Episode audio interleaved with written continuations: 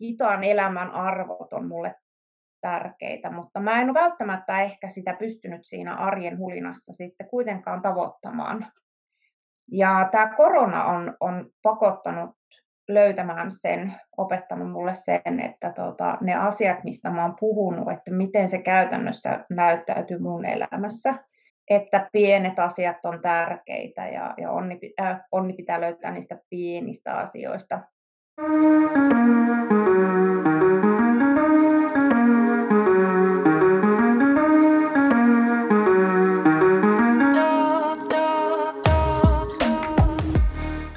Kiitos, että sä oot täällä. Tervetuloa. No, kiitos tästä yllättävästä kutsusta. Joo, ei mitään. Kiitos. Tervetuloa Inspiroivat naiset ohjelmaan. Tosi kiva, että sä oot kiitos. täällä. Anu, sä oot yrittäjä, saunottaja, saunaterapeutti ja turvehoitaja. Sä oot Luonnokas Oyn perustaja. Luonnokas tarjoaa saunotuksia ja sauna- sekä turvehoitoja yksilöille sekä ryhmille. Lisäksi luonnokas valmistaa ja myy luonnon kosmetiikkaa. Kyllä. Tervetuloa. Anu, sä oot oikea taistelija. Sun tarina oli tosi tosi mielenkiintoista ja inspiroiva lukea. Ja mm, monet asiat on siis koetelleet sua ja sun perhettä ja sun yritystä ja terveyttä monella eri tavalla. Ja vaikeuksista huolimatta, kun sulle tarjottiin Oulun keskustasta saunatilaa, sä päätit ottaa riskin ja katsoa, miten yritysvisiosi voisi toimia. Ja kolme viikkoa yritystoiminnan aloittamisen jälkeen tuli ensimmäinen koronasulku, eli lockdown. Kyllä. Näin. Um, eli moni tässä tapauksessa varmaan ahdistuisi aika pahasti ja menisi pieneen paniikkiin.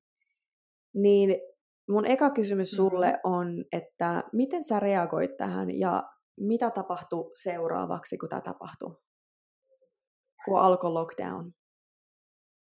No, no jos mä niin kuin muistan oikein, kyllähän se ensimmäisenä mullakin lievä paniikki, mm. mutta tota,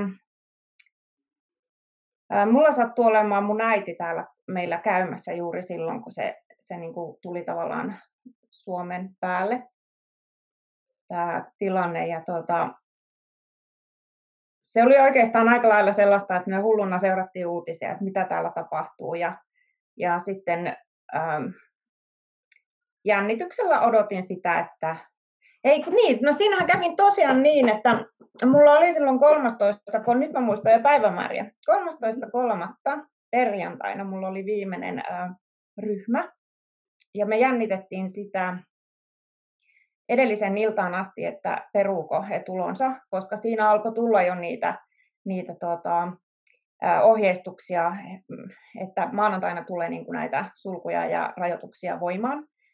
Ja tota, mutta se ryhmä tuli ja, ja tota, me piettiin se. Ja siinä kohtaa sitten oli jo tullut sen verran rajoituksia, että kun oli varhaiskasvatuksen osallistuvat lapset, että jos on mahdollista pitää lapsi kotona, niin niin, niin otetaan kotiin. Ja se oli mulle ihan itsestäänselvyys, että meidän Iikka jää kotiin. Joten se oli niin kuin ensimmäinen päätös, minkä mä tein koskien, koskien näitä toimia.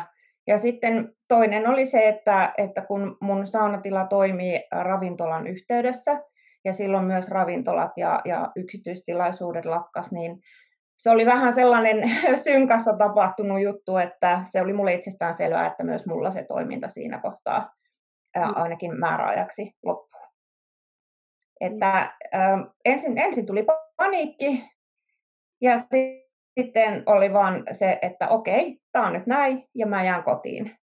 Ja mun miehen työpaikka taas työ on sellaista, että se oikeastaan enemmän hyöty koronasta kuin, kuin tuota, kun, mitä mulle tapahtui. Eli, eli tuota, hän jatkoi töitä ihan normaaliin malliin ja, ja tuota, mä jäin kotiin. Se oli mulla se ensimmäinen. Ja, ja sitten tuota, ruvettiin miettiä, että mitä, mitä me ruvetaan tekemään, minkälaisia toimenpiteitä. Ja kun Iikka nukkui päiväunia, niin mä tein sitten, kehittelin uusia palveluita, tuotteita, vein asioita eteenpäin, kävin Mm, palavereja puhelinpalavereja. Eli, eli silloin kun mulla oli mahdollisuus, niin mä sitten tein töitä kotona. Ja tuota, mä, mä en oikeasti, mun täytyy sanoa, että mä en ihan hirveästi muista, muista siitä keväästä.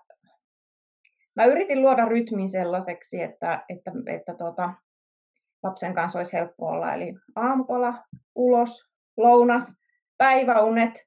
Mä joskus nukuin Iikan kanssa päiväunia yhdessä. Ja toisaalta mä nautin ihan hirveästi siitä, että mä sain olla Iikan kanssa. Mutta sitten toki siellä taustalla oli sellaista pientä ahdistusta siitä, että kuinka kauan tämä kestää ja mitä tälle tulee tapahtumaan. Mulle tarjottiin, mä muistan sen, että mä kävin yhden puhelinkeskustelun sinne mun vuokranantajan suuntaan. Ja multa kysyttiin, että haluatko sä, en muista sitä sanakäännettä, mutta multa kysyttiin, että haluanko mä niin irtisanoa vuokrasopimuksen tässä tilanteessa. Että he ymmärtävät sen, jos näin. Ja mä muistan sen, että mä olin hämmästynyt. mä sanoin, no en tietenkään. että mulla on annettu tämä mahdollisuus ja mä haluan katsoa sen. Toki mä olin täysin tietämätön siitä, että miten tämä tässä tulee tapahtumaan. Mutta siinä kohtaa jotenkin tuntui hölmöltä antaa periksi. Eli me kehitettiin ja tehtiin tuotteita ja sitten kun mun mies tuli töistä illalla kotiin, niin mä monesti menin saippua pajalle valmistamaan saippuita. Eli tota, Ka- en kauan, tiedä. Kauan sä sitten olit kotona? No tuota, um, no siinähän kävi sillä muistaakseni, että toukokuun puolivälissä uh, päästettiin uh, niin kuin hallitusantoluvan koululaisille. Mä en muista, miten se meni muilla niin kuin ylemmillä luokilla, mutta meillä Iikka palasi sitten kuukaudeksi hoitoon. Mm. Ja sitten viikko ennen juhannusta hän sitten jäi taas niin, niin sanotusti kesälomalle ja oli elokuun alkuun. Eli, eli periaatteessa hän oli niin kuin, äm, maaliskuun puolivälistä elokuun alkuun, niin hän oli 4-5 viikkoa hoidossa koko sinä aikana. Ja tuota, mä vaan yritin selviytyä. Eli 4 5 oli oikeastaan se mun... oliko se sitten kaksi ja puoli kuukautta, kun sun yritystoiminta oli niin kuin, sitten paussilla? Joo. Joo. Joo. Mut, Kyllä. Anu, ihan mieletöntä, koska sä, just toi, mitä sä sanoit, että kaksi ja, ku, kaksi ja puoli kuukautta on tosi pitkä aika, ja sä olisit voinut mm. viettää sen monella eri tavalla, mutta sä kuitenkin teit niitä saippoita ja sä mietit, teit niitä puheluita ja sä mietit, miten sä voit adaptoitua ja että kuitenkin mm. niin kuin, elämässä on erilaisia vaiheita ja nyt oli tämmöinen vaihe, mutta sä et kuitenkaan luovuttanut ja sä teit näitä mm. Eri juttuja, kaiken mitä sä pystyt tekemään siinä hetkessä ja siinä niin kuin, tilanteessa. Et ihan niin kuin, Joo. Hyvä, hyvä.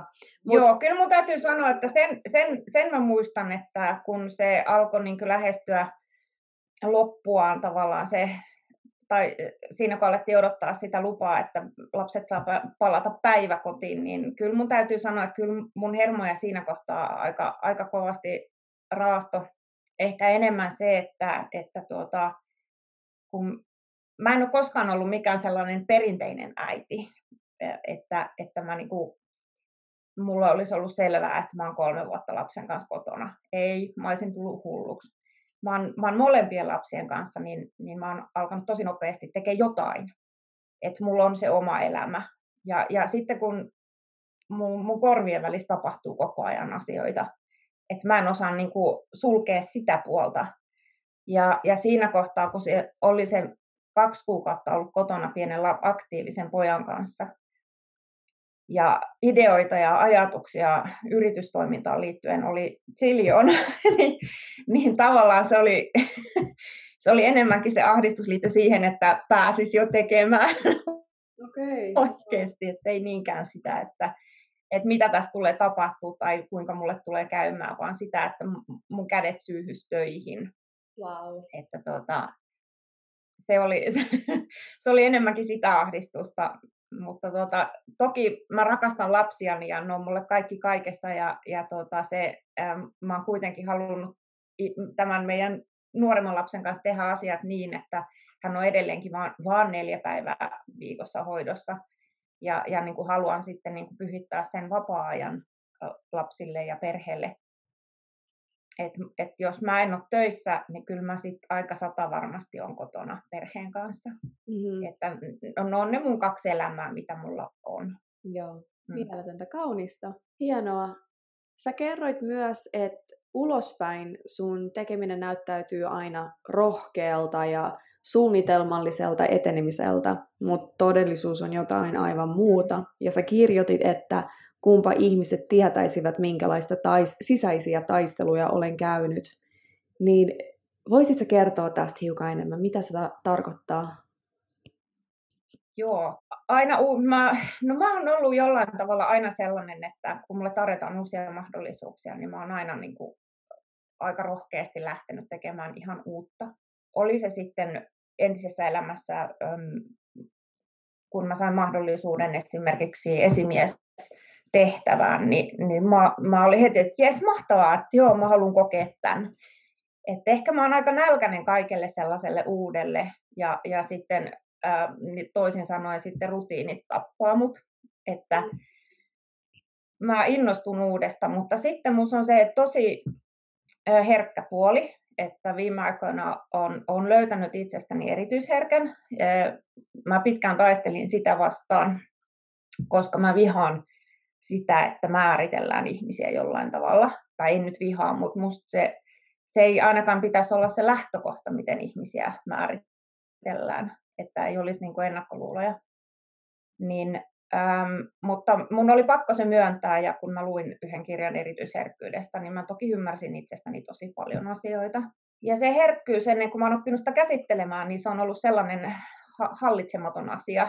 Eli, eli tuota, mä lähden uuteen innolla intoa puhkuen ja, ja nälkäisenä, mutta sitten monesti, monesti mä väsytän itseni ja uuvutan itseni sillä Eli, eli mä, mä olen oppinut sen, että myös, myös tota, kivat asiat voi uuvuttaa ihmisen. Ja ennen kuin mä oon ollut itseni kanssa sinu tai löytänyt itseni ja, ja to, tavallaan niin kuin päässyt sinuksi itseni ja sen herkkyyden kanssa, niin, niin mulla on ollut valtavia epävarmuustekijöitä siellä oman tekemisen taustalla. Pelkoja, unettomuutta. Ja sitten kun mä stressaan, niin vaikka mä kuinka rakastan mun perhettä, niin ne kärsii. Mm. Eli, eli se, mä oon niin kuin tavallaan joutunut tasapainottelemaan sen innon ja uuden tavoittelun ja, ja kaiken sen uuden luomisen plus sitten sen niin kuin ahdistumisen ja epävarmuuden kanssa. Oliko se sellaista ihan Enhän mä itse ole sitä oivo.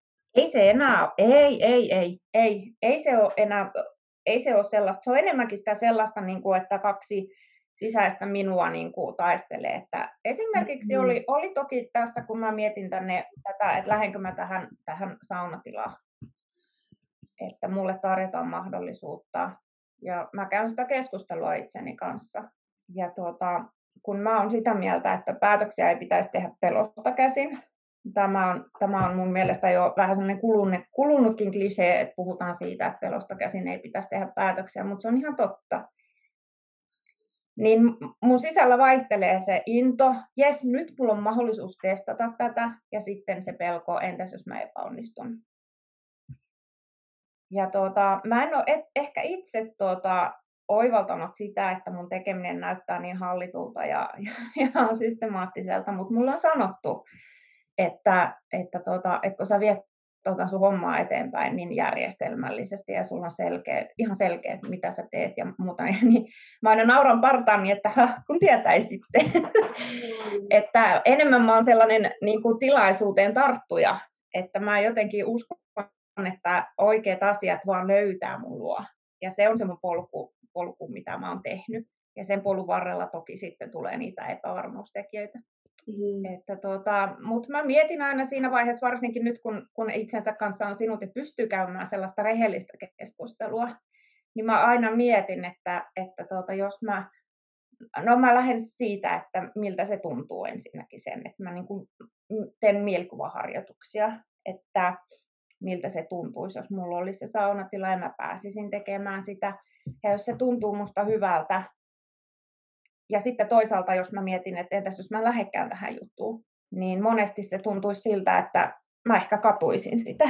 Ootas, onko tämä jotain, mitä sä teet nykyään vai teit sä ennenkin näin? Onko tämä vasta jotain, mitä sä opit, kun sä tajusit, että sä oot erityisherkkä ihminen? Niin nykyään sä niin kuin, teet um, mielikuvaharjoituksia?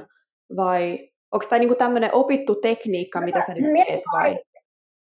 No sanotaan, että, että mä oon ehkä sen tekemistä tie, tiedostanut viime vuosina enemmän, mutta kyllä mä oon tehnyt sitä ennenkin, että mä muistan ihan nuorena, kun mä oon pitänyt esitelmiä koulussa opiskeluja aikana, niin mä oon silloin yleensä käynyt sen, sen niin kuin esitelmänkin läpi etukäteen mielikuvassa. Mm. Mutta että nykyään se on enemmän tiedostettua, että mä siinä samassa myös kuuntelen omia tunteita, että, että tavallaan niin kuin, että miltä se tuntuu. Että mielikuvaharjoittelu on ollut kyllä Joo. Mutta tosiaan, niin, niin kyllä se on sellaista varmaan jollain tavalla sisäsyntyistä, äm, mulle, mulle tyypillistä, mutta se tietoinen asioiden niin kuin sisäinen keskustelu ö, asioista ja päätöksistä, niin se on sitten ehkä sellaista opittua.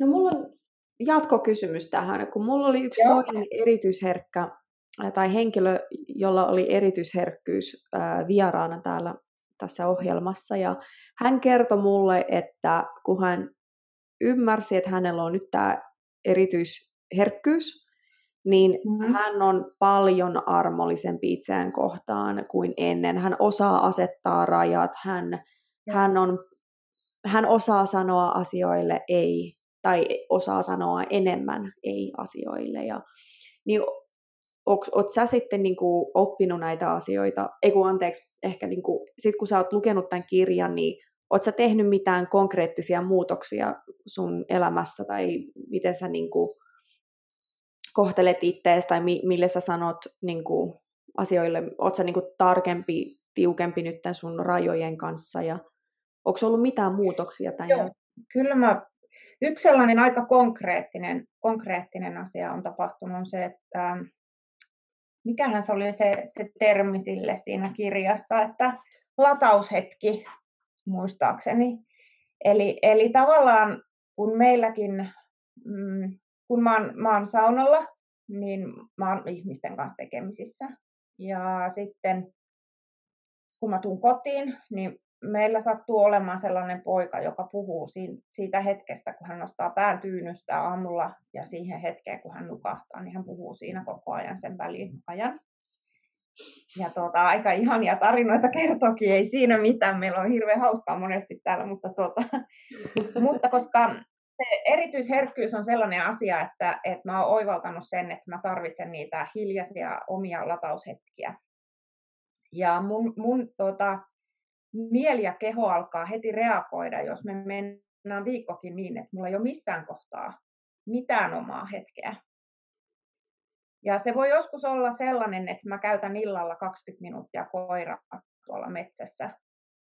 Tai, tai, tota, tai sitten mä saatan kuunnella jotain podcastia. Tai, niin se oma hetki, se lataushetki voi olla ihan pelkästään vaikka se, että mä illalla käyn koiran kanssa 20 minuuttia tuolla metsässä Mm. Ähm, ja nyt kun on ollut lunta, niin mä oon hiihdellyt vähintään kaksi-kolme kertaa viikossa, että mä lähden tuosta omasta pihasta mettäsuksilla mettään, ja se on mulle sellaista omaa hetkeä myös.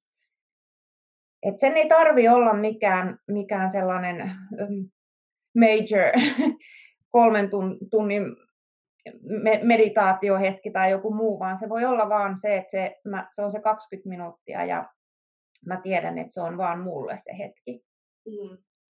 Että, että tuota, se on ihan konkreettinen ja se, se tavallaan sen huomaaminen, sen, sen niin kuin, niin oman kehon ja mielen merkkien noteraaminen, niin se on oikeastaan niin kuin terävöitynyt siinä, että okei, että nyt, nyt alkaa tulla uupumus tähän hälyn ja, ja meteliin ja, ja jatkuvaan läsnäolemiseen, että nyt mun on aika käydä, käydä pikkulenkillä tai jotain Joo. Ja no y, yksi oli sellainen, että tota, yksi hyvä esimerkki oli sellainen, mä, me ollaan oltu mun miehen kanssa, me ollaan oltu 25 vuotta kohta yhdessä, 24 vuotta. Ja tota, me ollaan aina oltu molemmat sellaisia koti-ihmisiä ja me tehdään, tehdään tosi paljon asioita kahdestaan tai yhdessä. Ja tota, ja oikeastaan meidän ystävyyssuhteetkin on sellaisia, että, että meillä on paljon sellaisia pariskuntaystäviä, että me nähdään niin kuin porukalla. Että meillä on aika vähän molemmilla sellaisia ystäviä, ketä me nähdään niin kuin, äh, ilman kumppania. Toki niitäkin on, mutta vähän vähemmän se painotus on enemmän siellä niin kuin yhdessä, yhdessä olemisella. Ja tota, mä tässä alkuvuodesta niin jäin sitten kotiin kerran. Tein ihan tietoisesti sen valinnan, että kun mun mies lähti meidän ystäväpariskunnalle saunomaan, ja tota, mut oli toki pyydetty mukaan, niin tota, mä tein ihan tietoisesti, mä niinku, mulla oli sellainen tunne, että nyt sun täytyy Anu jäädä kotiin. Ja sattui olemaan vielä Iikkakin meidän, meidän tyttärellä yötä. Eli mä olin ihan yksin koiran kanssa täällä illasta puolen päivään sunnuntaihin. Ja se oli ihan mahtava kokemus. Ja, ja kun mä, me, mä vertasin tavallaan minua sinne 15 vuoden päähän, että, että mä en olisi pystynyt esiäämään, koska ehkä mä oon ollut jopa vähän läheisriippuvainen, että mun on aina pitänyt roikkua siinä miehessä. Ja, ja tämän kaiken äm, oman itseni tutkiskelun ja, ja erityisherkkyyden löytämisen myötä, niin mä oon oppinut arvostamaan sitä omaa aikaa ihan toisella tavalla. Joo. Niin tällaisia hetkiä pitäisi saada niin kuin lisää, että ne on, ne on sellaisia tosi hedelmällisiä. Mm. Mulla oli yksi toinen vieras, joka oli kirjoittamassa, tai ei kirjoittamassa, vaan hänellä on stressinhallinta ja äh, joku uupumis e-kirja. Mä en muista tarkalleen, mikä se nimi on. Me puhuttiin Joo. tosi tosi paljon siitä, että miten vältetään uupuminen ja burnout, eli loppuun palaminen. Mm. Ja hän sanoi, että yksi hänen lempikeinoja on, kaikkihan sen tietää, mutta tällaiset minipaussit keskellä päivää, ne saattaa olla vain viisi minuuttia, mutta kännykkä pois päältä, sä meet jonnekin yksin, sä hengität, sä, sä relaat, sä katot vaikka jotain videota, ja sit sä palaat tekemään töitä. Mut mm. kaikkihan sen tietää, mutta kato, me ei oteta näitä viisi, viiden minuutin pausseja silloin tällöin, tai keskellä päivää. Me saatetaan istua mm. tietokoneen edessä jopa 12 tuntia mm. putkeen ja syödä samalla, kun me tehdään töitä. Niin Kyllä, kyllä me jaksetaan tehdä tolle ehkä päivä, kaksi, ehkä pari viikkoa, ehkä jopa pari kuukautta, mutta jossain vaiheessa sun kroppa pakottaa sut lopettamaan. Mm. Ja silloin tulee uupuminen ja loppuun palaminen. Mutta tällaiset mm. just omat minihetket, ja ne voi olla vaan 50 minuuttia keskellä mm, päivää, pari, silloin tällöin, ne edistää sun mielenterveyttä, mielenterveyttä ja jaksamista paljon enemmän kuin me uskotaan. Niin tämä on jotain, mitä mä opin häneltä viime viikolla ja musta tuntuu, että puhutaan nyt vähän samoista asioista, vaan niin kuin eri, eri tilanteissa. Joo. Näin. Joo, kyllä, joo, kyllä mä oon ihan samaa mieltä. Ja, ja tuota, mä en oikeastaan, niin kuin, mä en tiedä, että missä se on, missä kohtaa se muutos on tapahtunut, mutta ja mä on siis, äh, puhutaan siitä, että elä niin kuin puhut tai opetat. Ja, ja mä oon puhunut tästä omasta ajasta ja armollisuudesta jo tosi pitkään. Ja no armollisuuden mä oon oppinut, äh, oppinut kyllä jo aikaa sitten, tai opetellut sitä. Ainahan me ollaan kesken, ettei me koskaan olla valmiita, mutta se, että sitä on opetellut ja sen, sen on osittain löytänyt. Mutta tota, oikeastaan vasta tämän vuoden puolella mä oon huomannut aika selkeitä muutoksia myös, myös tuohon liittyen, että, että kun mä menen saunalle, mä yleensä, jos mulla tulee joku asiakas tai ryhmä sinne, niin, niin mä niin kuin ennen aina, mulla oli se läppäri ja mä hulluna tein sen, no laitoin saunan lämpimään, laitoin paikat valmiiksi ja sitten tein töitä, olin, olin koneella mutta nyt mä oon ruvennut pitkästä aikaa tekemään käsitöitä ja mä saatan sen viimeisen tunnin vaan istua siinä ojatuolissa ja tehdä jotain tiskirättiä. ja, ja laittaa jonkun pimpelipompelin musiikin sinne taka, taakse soimaan. Ja, ja mä oon ollut ihan yllättynyt siitä, että et vitsi, tämä tuntuu hyvältä. Ja tuota, mun mieskin aina nauraa mulle siitä, että Anulla on siellä saunalla ihan omat energiat, että, että et se on niinku sen, sen lepopaikka tavallaan. Ja se on ihan totta, koska se on se paikka, mihin se häly ei yllä ollenkaan. ja sitten kun mä pystyn vielä itse tekemään niitä valintoja, että mä en välttämättä vie sitä suorittamista sinne itsekään, niin, niin se, on, se on mulle sellainen, mä oon niin ihan tällaisia pieniä asioita ruvennut opettelemaan vasta tämän vuoden puolella. Että tuota, joo. Ei ole kuitenkaan ikinä liian myöhäistä. Ei. Ja tiedätkö, me ollaan, pal- kun on pakko, niin me ollaan paljon vahvempia kuin mitä me uskomme olevamme. Kyllä. Mm. Näin. Mutta hei, mä selailin vähän sun blogia vähän aikaa. Okay. Jo wannabe-blogia. sun mitä blogia? Wannabe. Siis mulla on ollut se ajatus, että mä haluaisin kirjoittaa blogia, mutta mä en löydä sille koskaan aikaa. Ja, ja tota, mutta joo, on siellä jotain kirjoituksia, joo. Joo, ja kyllä siellä taisi olla päivitys tämän vuoden puolelta, ja mehän ollaan vasta helmikuussa, joten no, niin, kato. Se, joo.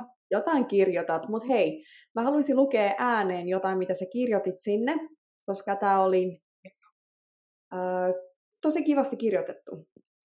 Mä luen tämän nyt. Joo. Suomalainen on vaatimaton ihminen. Niin minäkin. Kompastun kerta toisensa jälkeen tilanteeseen, kommenttiin tai keskusteluun siitä, että minun pitäisi myydä ja markkinoida. Sanon, se ei ole minun juttuni, mutta herään aina vain siihen tosiasiaan, että asiakkaat eivät löydä minua, jos en myy. Onko nyt niin, että tarvitsin koronan oppiakseni myymään? Tuliko koronaepidemia noin yleensä ottaen opettamaan meille asioita? Anu, millä tavalla nämä koronavaikeudet ovat muovanneet ja kehittäneet sinua ja mitä ne ovat opettaneet sinulle? No ei ne nyt vielä ainakaan sitä myymistä ole.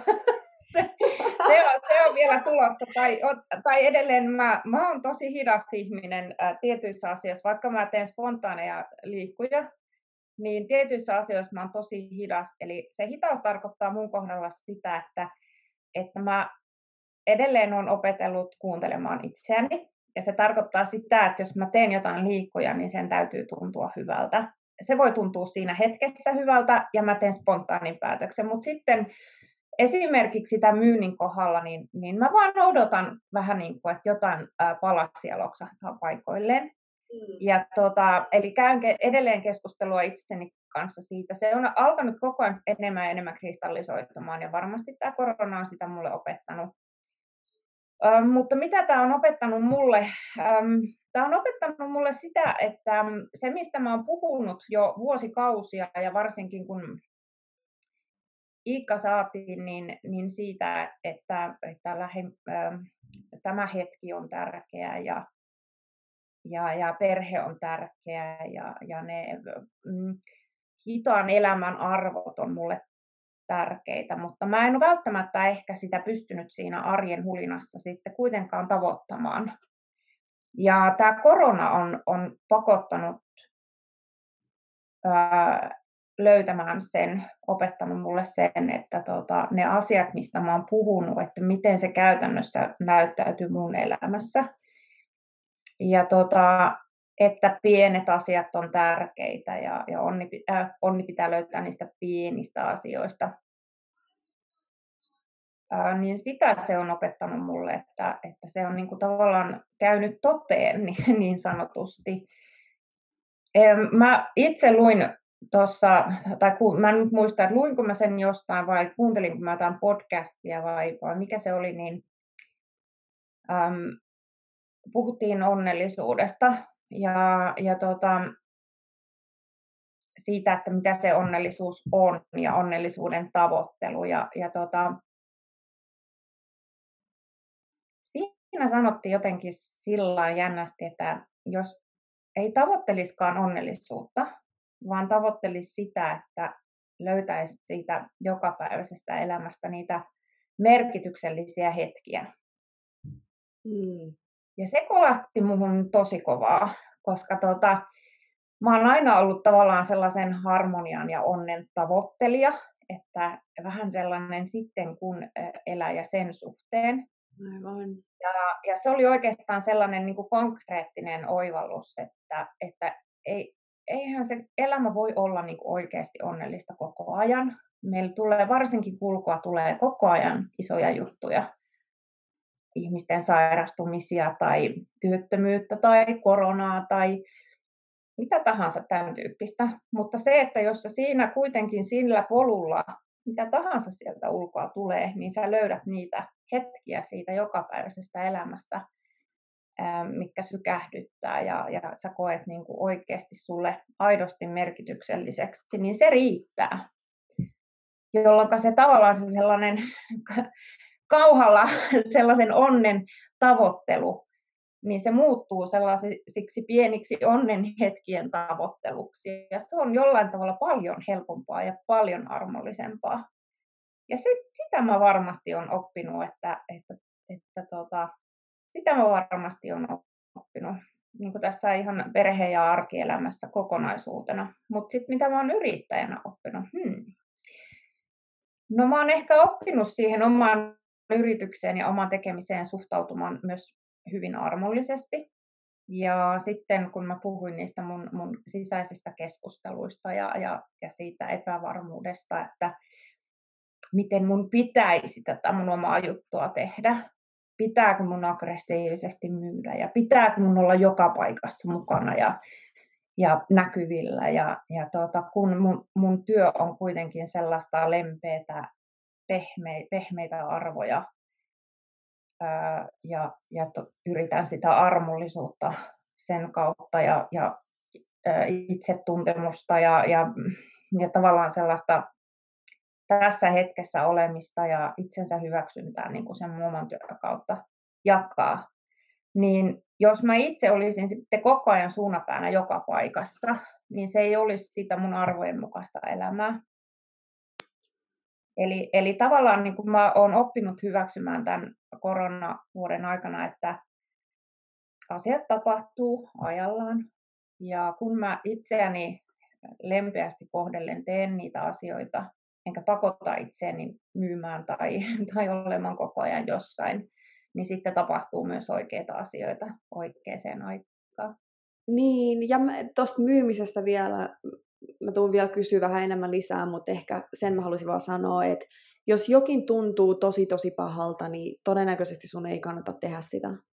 Eli mm. jos on joku, joku, en mä tiedä, jotkut markkinat ja kaikki sanoo, että sun pitäisi mennä sinne ja sulla on oikeasti vahva mm. tunne, että sä et halua, niin eihän se sitten ole oikea keino, että ei se, sit sun ei kannata tehdä sitä.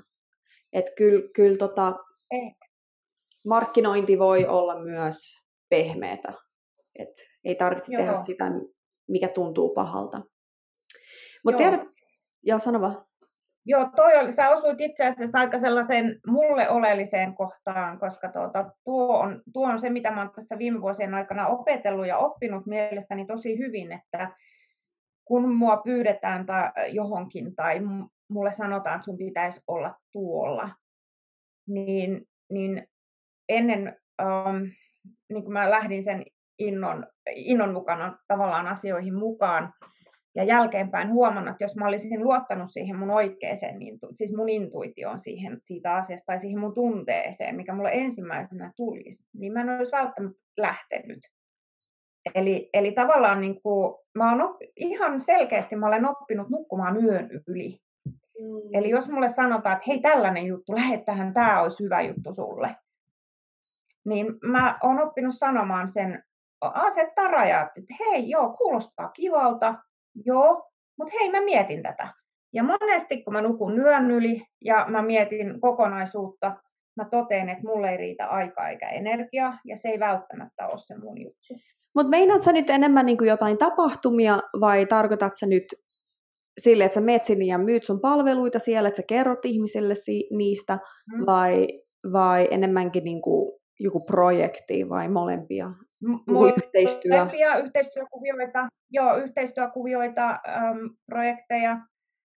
Tapahtunut. Tapahtumiahan ei nyt ole hirveästi ollut, mutta, tota, mutta mulla on yksi hyvä konkreettinen esimerkki on, on parin kolmen vuoden takaa. Oli jo, jotkut lähe, isot markkinat tässä lähialueella ja, ja tota, mä olin justiinsa tuomassa noita mun tuotteita markkinoille ja mulle sanottiin, että tuolla sun pitää olla. Ja tota, mä olin, mulla oli ollut tosi hektinen vaihe siinä ja pieni lapsi, lapsi siinä ja, ja tota, se sat, no, oli, oli tosi haastava, hektinen aika ollut siinä ja torstaina oli tarkoitus lähteä sinne autolla pakata ja mulla oli miljoona asiaa tekemättä ja, ja tota, mä jouduin kolariin keskiviikkona.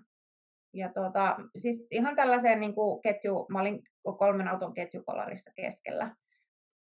Mälläsin Anopi-auton lunastuskuntoon, ei siinä se, sen kummempaa. Ja, ja tota, lääkäri sanoi mulle, ja siinä kohtaa vielä, kun mä olin, äh, mikä tämä on tämä retkahdus, niska, niskan tuota retkahdus siinä tapahtui, niin vielä kuitenkin sen ta- tapahtuman jälkeen mä vielä mietin, että ai vitsi, mun pitää pakata ja tehdä sitä ja tätä. Ja mä joudun ihan mielettömät keskustelut käymään itseni ja muutaman ystävän kanssa, että hei Anu, sä et todellakaan lähde sinne.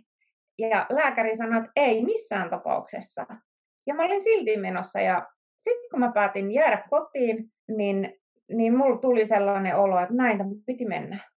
Että, että tuota, mä tarvitsin tämän tauon.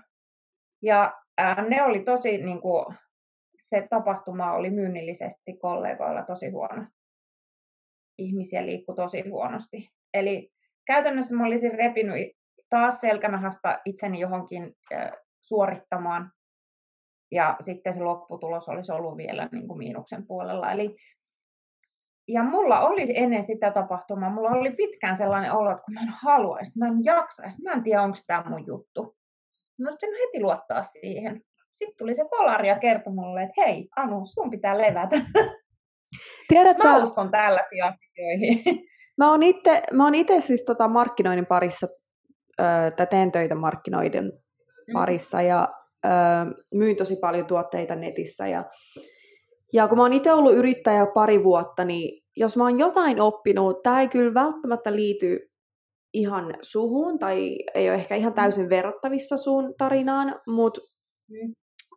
mä luin kerran sellaisen kirjan kuin Rich Dad Poor Dad, sen kirjoitti mm. Robert Kiyosaki, niin hän siinä huomautti, mikä avasi mun silmät täysin, että hyvin monella ihmisellä on hyvin vahvat mielipiteet, mm. vaikkei ne ole ammattilaisia.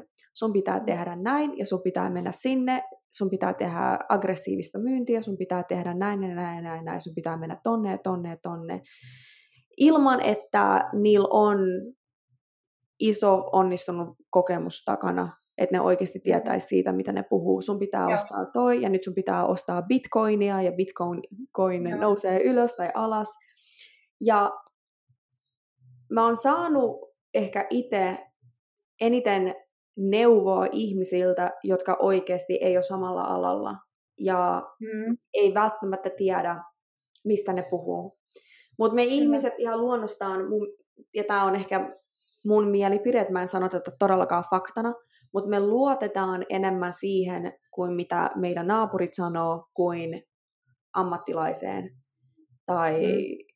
tai palkataan ammattilainen varmistaakseen, että okei, me usein sijoitetaan rahaa johonkin vaan, koska meidän kaveri teki myös niin, vaikka meidän kaveri on ihan eri alalla töissä eikä oikeasti ei sillä ole mitään sijoituskokemusta.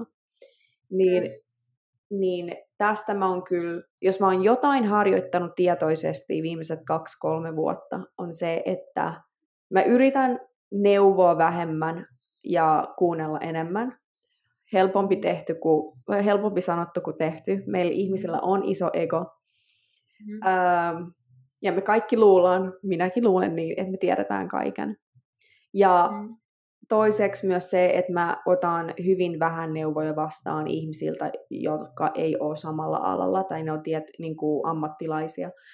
Mä oon itse käynyt tosi, tosi, tosi paljon eri markkinoilla vuosia sitten ja mä olin myös monissa kryptotapahtumissa vuosia sitten, missä oli tuhansia ihmisiä ja mm. oikeasti se energia, mitä sä käytät siellä, kerrot yhdelle henkilölle, toiselle henkilölle, kolmannelle henkilölle, ei ole todellakaan yhtä efektiivistä kuin että sä maksat 50 ja teet Facebook-mainoksen, joka tavoittaa 3000 ihmistä. Sä et mm. vaan kirjaimellisesti pysty niin kuin, tekemään tosi hyviä tuloksia yksi ihminen kerrallaan. Tai se minä meinaan. Mm-hmm. Joten, joten ehdottomasti, jos on semmoinen fiilis, että mä en todellakaan halua mennä sinne, että ei ole mun juttu, mä vihaan puhumista, niin älä mene, koska vaikka se olisikin hyvä paikka, vaikka olisikin ollut hyvät myynnit muilla, niin sä et vaan tykkää tehdä sitä. Sä et, niinku, sä, sä et olisi niinku yhtä energinen, sä olisit tehnyt huonoja myyntejä, koska joka ikinen kerta, kun sun pitää taas kertoa ja taas kertoa, sä et mm-hmm. olisi tykännyt ja. siitä.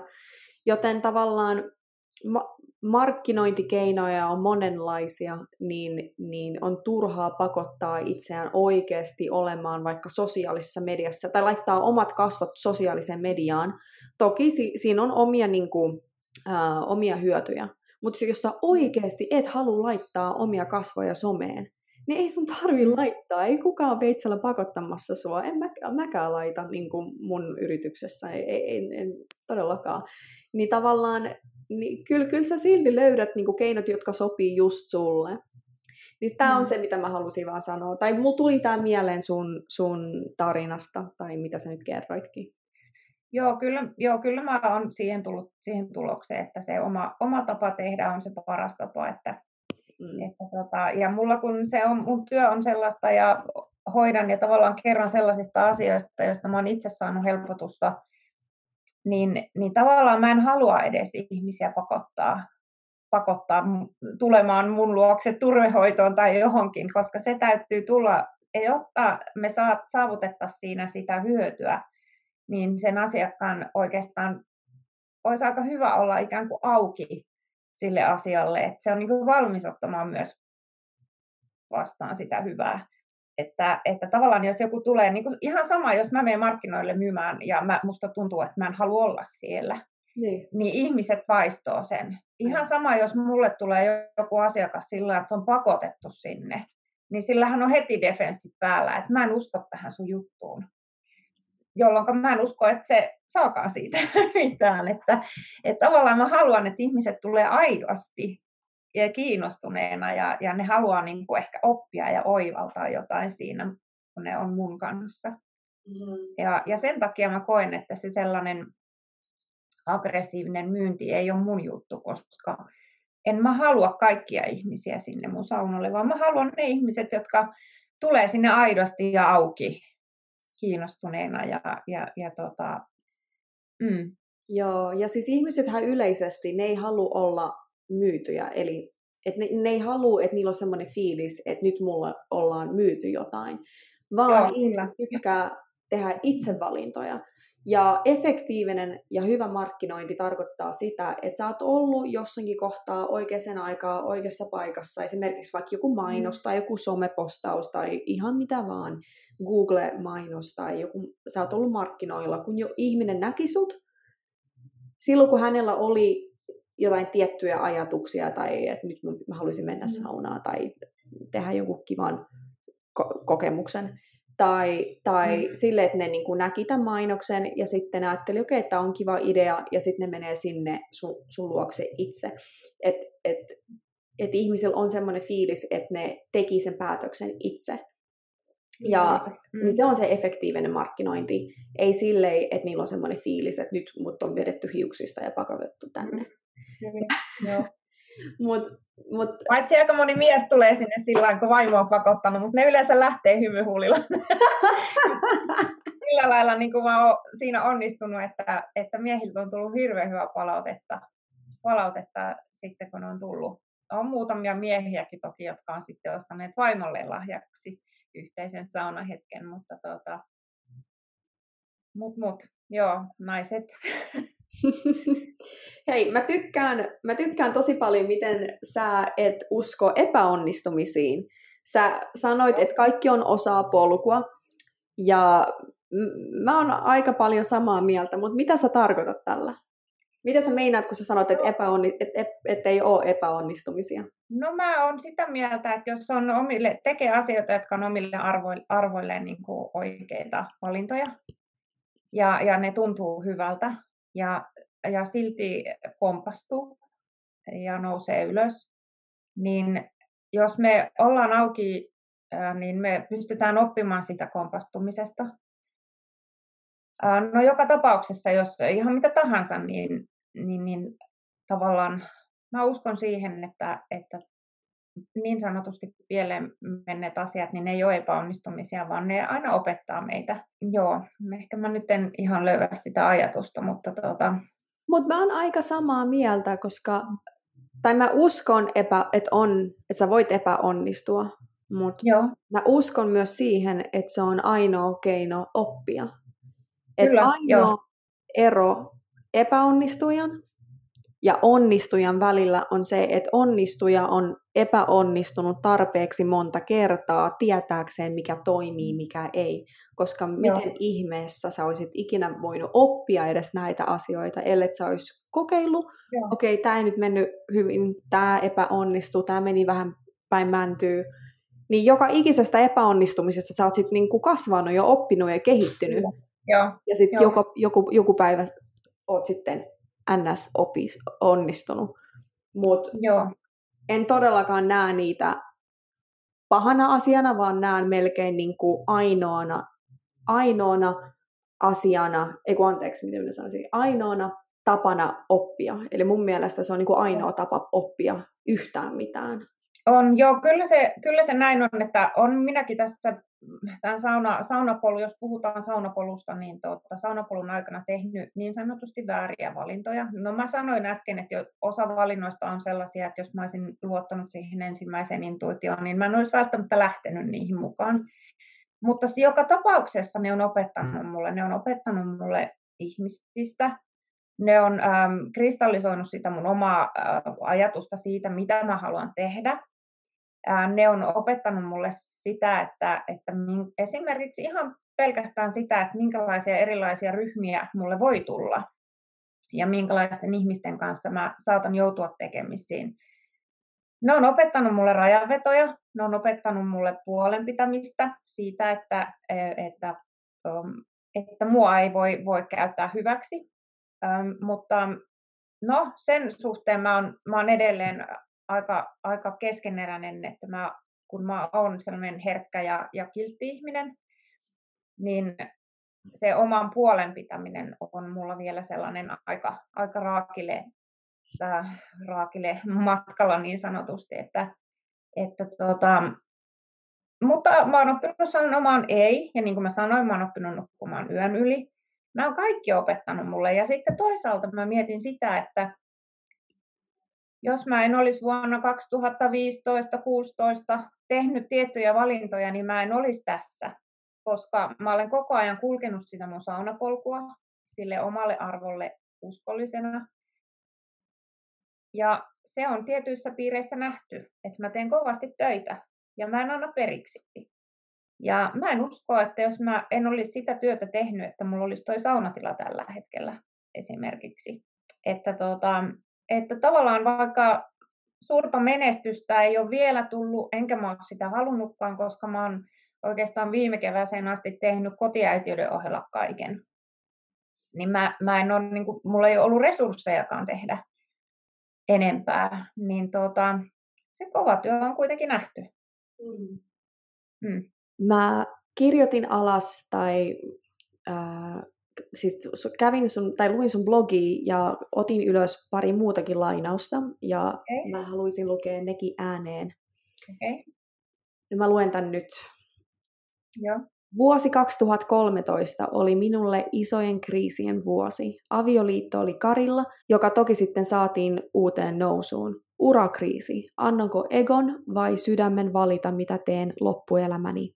Ensin ego vei voiton, sitten petti terveys. Loppuvuodesta annoin sydämelle tilaa. Sydäntä olen seurannut siitä lähtien, toki hetkittäin eksyjen polulta, mutta palannut sille aina takaisin.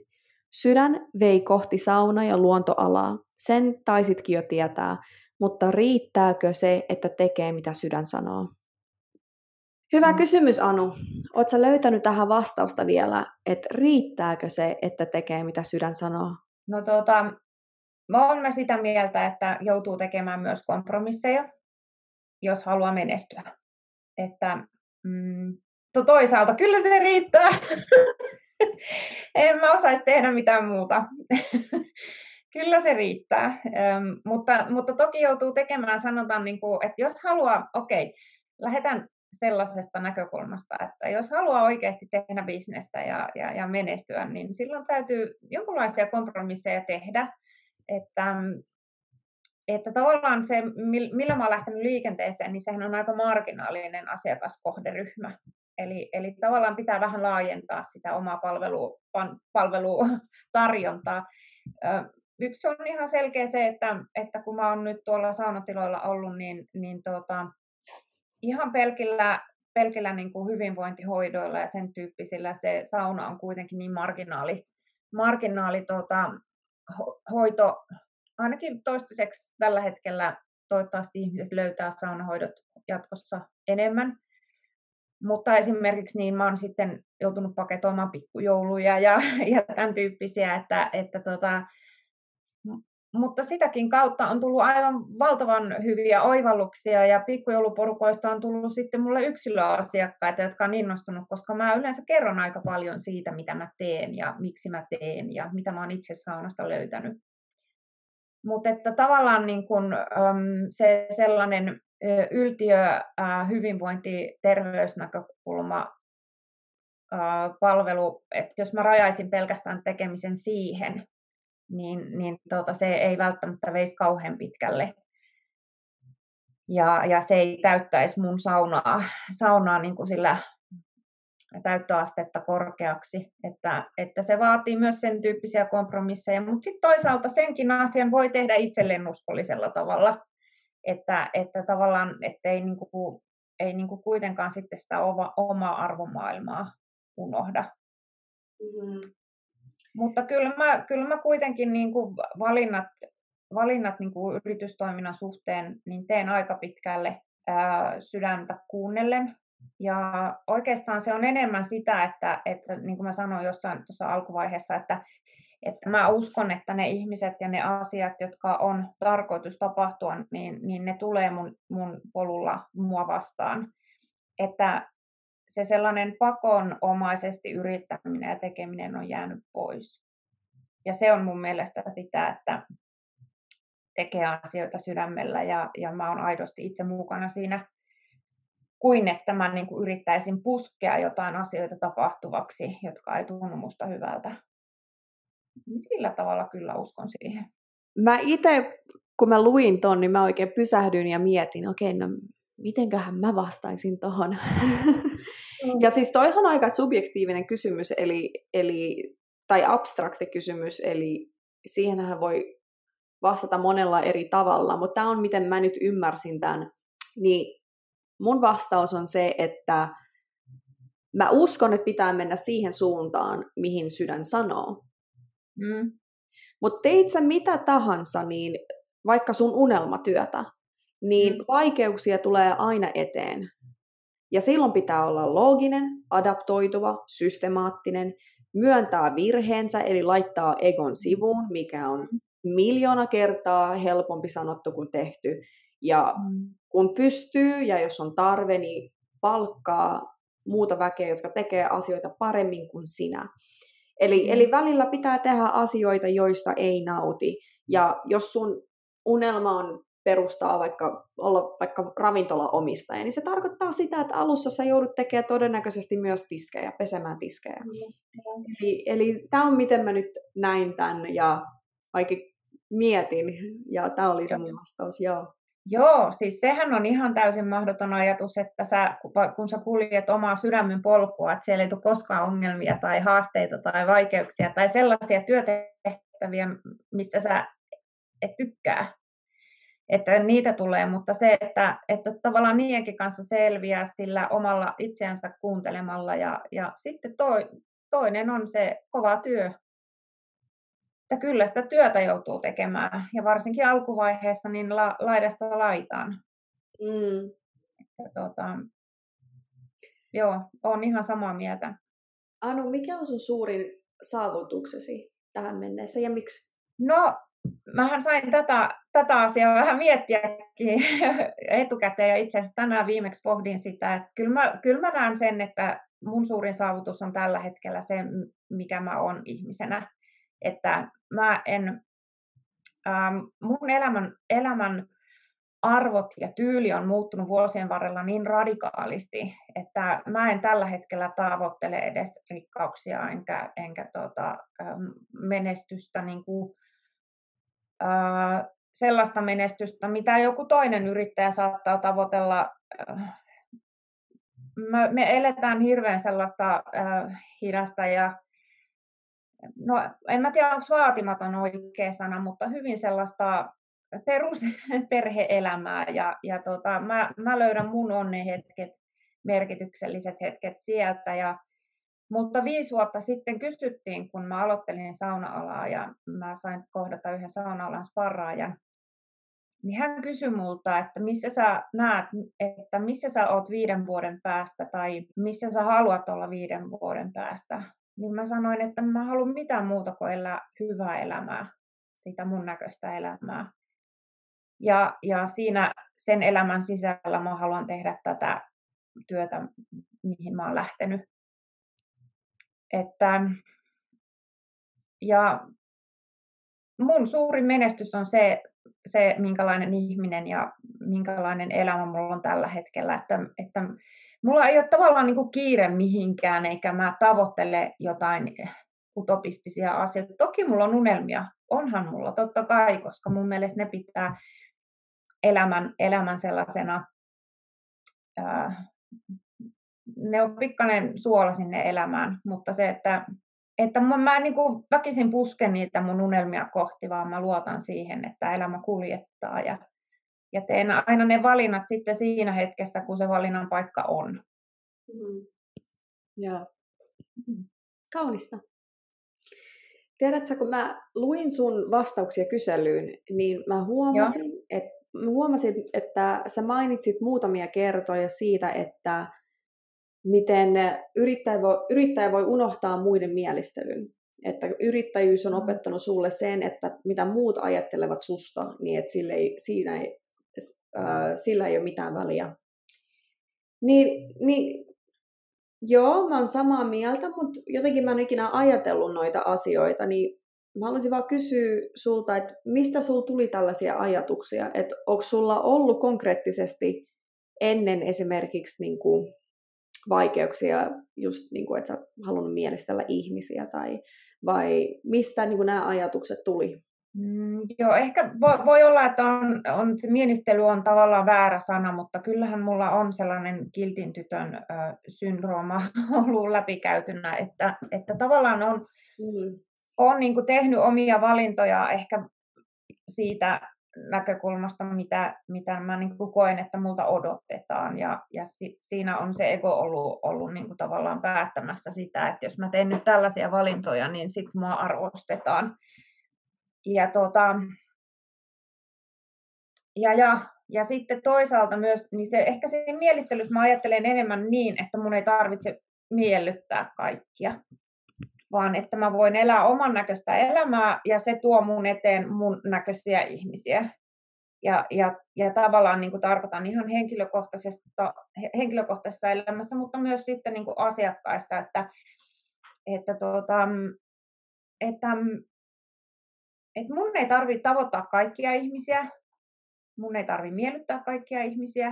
Mm. Ja jos mun päätökset on jollekin ihmiselle ongelma, niin mä oon valmis keskustelemaan siitä. E, että ei, ei, ei ole niin se, että mä ikään kuin sulkisin, että okei, sä oot eri mieltä, mua ei kiinnosta. Vaan se, että mä oon valmis keskustelemaan ja joskus on jopa valmis muuttamaan mielipiteitäni, mutta tota, ja ajan kanssa monesti näin käykin. Ihmiset kääntää takia elämän aikana moneen kertaan, jos oikein tarkkaan ruvetaan miettimään. Mutta, tota, mutta se, että mun ei tarvi, et, et mä olen oppinut erottamaan tavallaan sen mun oman, oman äänen ja sen toisen äänen niin, että mun ei tarvitse perustaa sitä omaa päätöstä siihen, mitä se toinen sanoo, vaan mä pystyn luottaa siihen, että kun mä kuuntelen sitä mun sydäntä, niin mä löydän oikeat ratkaisut. Joo, tosi hyvin sanottu. Siis mä ehkä... Niin? joo, mä sanoa, että ehkä se mielistely on tavallaan väärä sana, vaan se, että mun ei tarvitse kaikkia miellyttää. Joo, ehkä se on väärä termi. Mulla tuli siitä äh, ihan tämmöinen englanniksi on people pleasers, eli suomeksi käännettynä se tarkoittaa ihmisten mielistelijä, mutta ehkä suome mielistelijä kuulostaa tai aika negatiiv- negatiiviselta, mutta mun mielestä englanniksi se on ihan virallinen termi ja sen takia mennään ihan melkein niin kuin terapiaan. Ja jos Joo. sitä googlaa, niin tulee ihan niin kuin merkkejä. Niin mä ajattelin, tosin todella monellahan on sellainen, eli yksi merkeistä on just se, että vaikka niin kuin on paljon ihmisiä, niin sä vältät konfliktia niin kuin millä hinnalla tahansa ja just, että niin kuin vaikka valehtelet, että sä oot muiden kanssa samaa mieltä välttääkseen sitä konfliktia. Ja joskus saattaa olla ihan opittu vanhemmilta tai että jostain, joo. tulee jostain traumasta, niin sitä mä ajattelin, mutta silleen, joo, mä ehkä niin kuin, tämä oli se, mitä mä ajattelin, niin siksi mä halusin kysyä sulta lisää joo. tästä. Mutta hyvä, sä selitit hyvin ja mä ymmärrän nyt paljon paremmin. Joo, mitä ja oikeastaan nyt kun sä sanoit ton, että, että olla, olla samaa mieltä vai, vai tuoda oma, oma mielipide, niin, niin tässä mä sanoisin, niin kuin, ja olen oppinutkin sen, että mulla on ollut valtavan voimakkaita mielipiteitä, varsinkin nuorempana, että mä oon ollut, mä oon ollut aina jotain mieltä, ja, tota, ja, ja sitten mä, mä, mulla on ollut ehkä tarve niitä hirveästi kertoakin. Mm-hmm. Mutta tota, että mä oon oppinut sen, että kun puhutaan tästä, että valitse taistelusi, että joskus se vaikeneminenkin on ihan ok. Että ei, kaikkiin, ei tarvitse olla kaikkeen sitä mielipidettä. Ja sitten toisaalta mä huomaan myös sen, että porukassa mä, niin, mä, oon, mä oon vähän hitaampi. Että mä tykkään enemmän sellaisista keskusteluista, että ollaan niin kuin pienessä porukassa tai, tai kaksin tai, tai näin, että, että tota, että jokainen saa niin kuin äänensä kuuluviin ja, ja, ja sitten vielä jos se porukka on sellainen, että siinä on oikeasti se niin kuin kunnioitus ja muuta, niin, niin, niin silloin on helppoa puhua ja kertoa ja, ja, tota, ja sitten se, että on oppinut myös eri tavalla sanomaan ne mielipiteet, että ei, ei tule niin tykin syys suusta, vaan se, että et okei, että ootko muuten ajatellut asiaa näin. Kuule, että, toi on että, taito, ihan verbaaliset joo. taidot. Ja mä, on, mä luen nyt ihan kirjaa, ää, miten mä joo. oppisin niitä. Ei ihan, niin kuin, ihan just nyt luen ää, joka päivä. Joo. Ei, ei se tule luonnostaan meiltä, todellakaan. Ei se tule, ei se tule. Ja kyllä mä oon törmännyt sellaiseen, sellaiseen että, että tota, kyllä mä, mä tiedän, että on ihmisiä ihan lähipiirissäkin, joille, joille on se ongelma, että mä sanon joissakin asioissa mielipiteeni aika suoraan.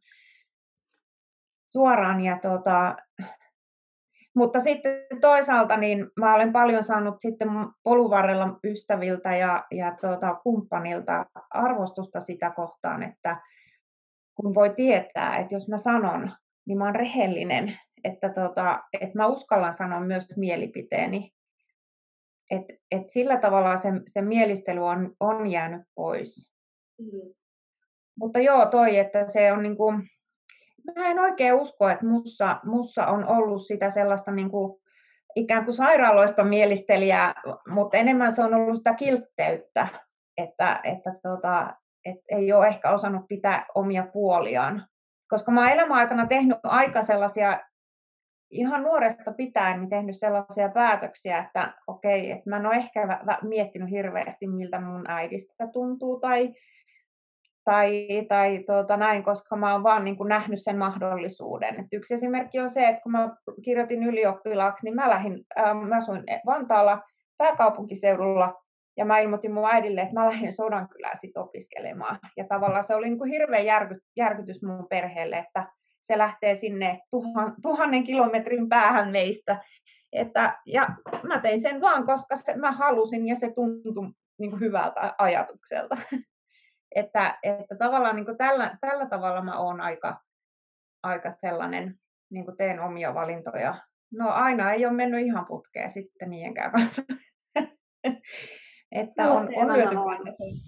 Niin, niin se on, joo, on näin se on. Ja siitä hän oppii. Kyllä, kyllä. Mm. Anu, kerro vähän sun rakkaudesta saunaan ja kansanperinteeseen. Mistä se sai alkunsa? Miks, miksi just sauna ja miksi luonto ja miksi kansanperinne? Um, no mä oon ollut ai, aina aika sellainen niin kuin, perin, ihan no, sanotaan, että no joo. Hmm. No mun luontoyhteys, yhteys luontoon lähtee kyllä varmasti ihan lapsuudesta. Eli mä olin paljon lapsuuden kesiä mun, mun isovanhempien kanssa kesämökillä.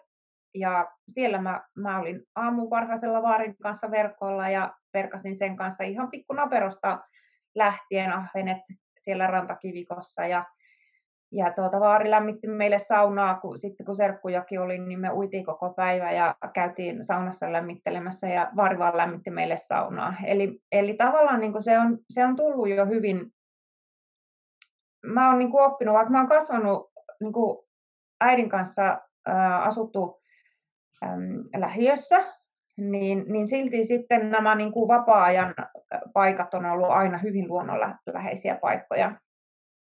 Ja siellä on oppinut marjastaa ja vaarin kanssa sienestää. Vaarilla on varmaan ollut aika iso rooli tässä mulle. Kaikki, kaikki rakkaus ja kunnia sinne taivaaseen.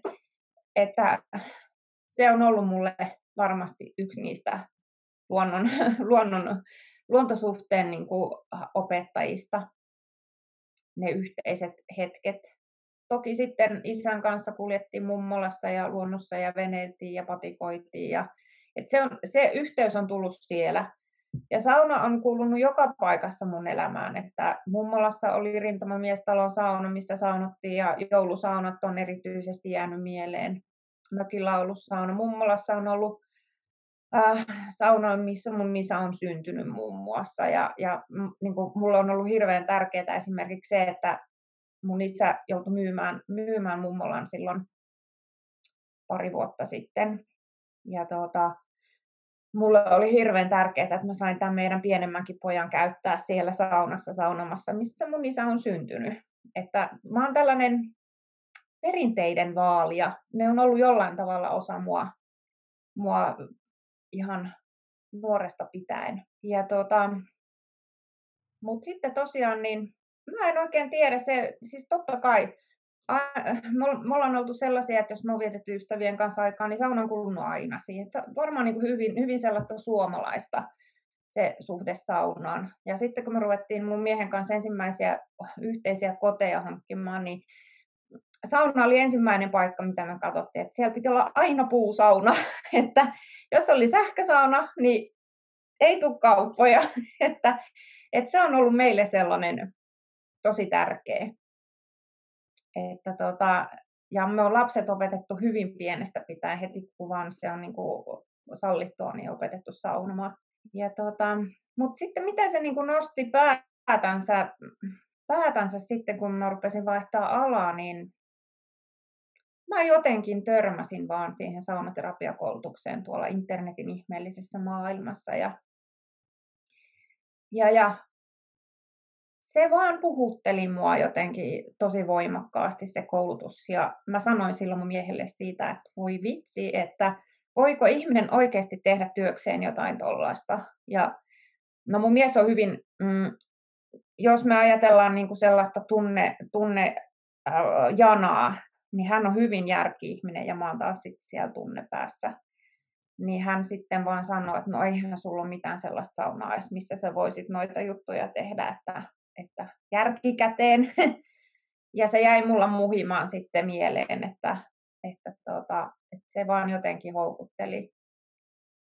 Ja se 2013 vuosi oli sitten sellainen, että, että tota, mä jo yhden kerran ilmoittauduin siihen koulutukseen, ja tässä mä puhun just siitä, että kun mä sitten annoin Egon, Egon tehdä sen päätöksen vielä kerran, joka johti sitten siihen mun, mun romahdukseen ja, ja uupumiseen, niin tota, valitsin sitten työmahdollisuuden työpaikalla ja unohdin sen koulutuksen.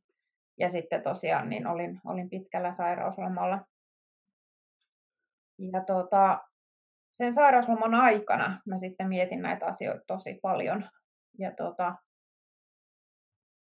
mä sitten laitoin sille opettajalle viestiä yhden, yhden hetken mietinnän päätteeksi ja se oli marraskuuta.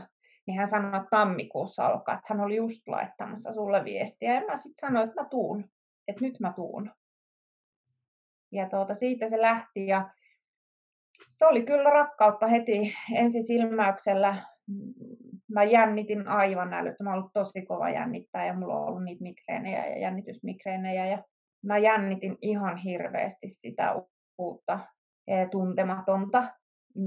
Ja se, se, mutta se vaan vei kyllä heti, heti mukanaan se, se homma. Mm.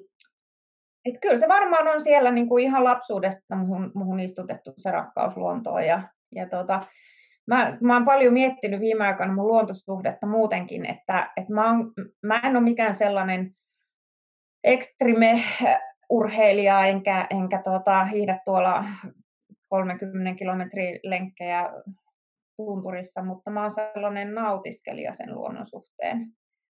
En mä tykkään niin kuin just siitä, että mä voin lähteä mettäsuksilla tuosta takapihalta tekemään tekee sen pituisen lenkin, kun tuntuu hyvältä. Ja, ja tota, sitten sen luonnon suhteen, niin mä, mä yritän aina joka kerta, kun mä oon siellä, niin nähdä jotain kaunista. Eli mä, mä niin tarkkailen yksityiskohtia ja auringonlaskuja ja miten aurinko osuu koivunoksiin tai, tai mä, mä niin aina yritän etsiä sieltä jotain kaunista. Ja toi meidän metsä on vielä sellainen, että se on, sehän on entistä merenpohjaa ja se on sellaista pusikkoa ja rämeikköä ja sellaista. Ja aina mä löydän sieltä jotain kaunista, että, että, tota, että kun mä, mä niin uskon, että se on niin me, meistä itsestä kiinni, että mitä me nähdään ja miten me nähdään asiat. Ja mieletöntä. Vau, mulla ei tuohon enää mitään sanottavaa tai lisättävää. Kerrotko vielä Anu, että mistä sut löytää somesta tai netistä? Joo, eli mulla on nettisivut www.luonnokas.fi. Sitten mulla on kaksi instatilia ainakin toistaiseksi ja toinen on äh, yrityksen luonnokassauna ja toinen on mun oma Anu Rosenberg. Molemmat on julkisia. Ja sitten mulla on Facebook-sivu Luonnokassauna. Ja tuota, noissa instatileissä niin se jakautuu oikeastaan sillä että yrityksen puolella mä kerron enemmän niin toki tietenkin yrityksen asioita, mm, tapahtumia ja, ja palveluita, mutta sitten oma, omalla instatilillä mä niin kuin tavallaan jaan sitä meidän arkea perheen kanssa, sitä meidän tyylistä elämää, hidasta elämää. Mm. Anu, kiitos tosi paljon tästä mielettömästä keskustelusta. Me ollaan rupateltu sunkaan nyt puolitoista tuntia. Mä, tämä oli tosi tosi mielenkiintoista ja kiitos, että sä jaoit sun kivan, mielenkiintoisen, inspiroivan tarinan. Ja kaikki voidaan oppia siitä jotain. Tästä tuli paljon hyviä asioita vastaan tai eteen. Mm. Näin. Kiitos sulle. Kiitos, että pyysit mukaan.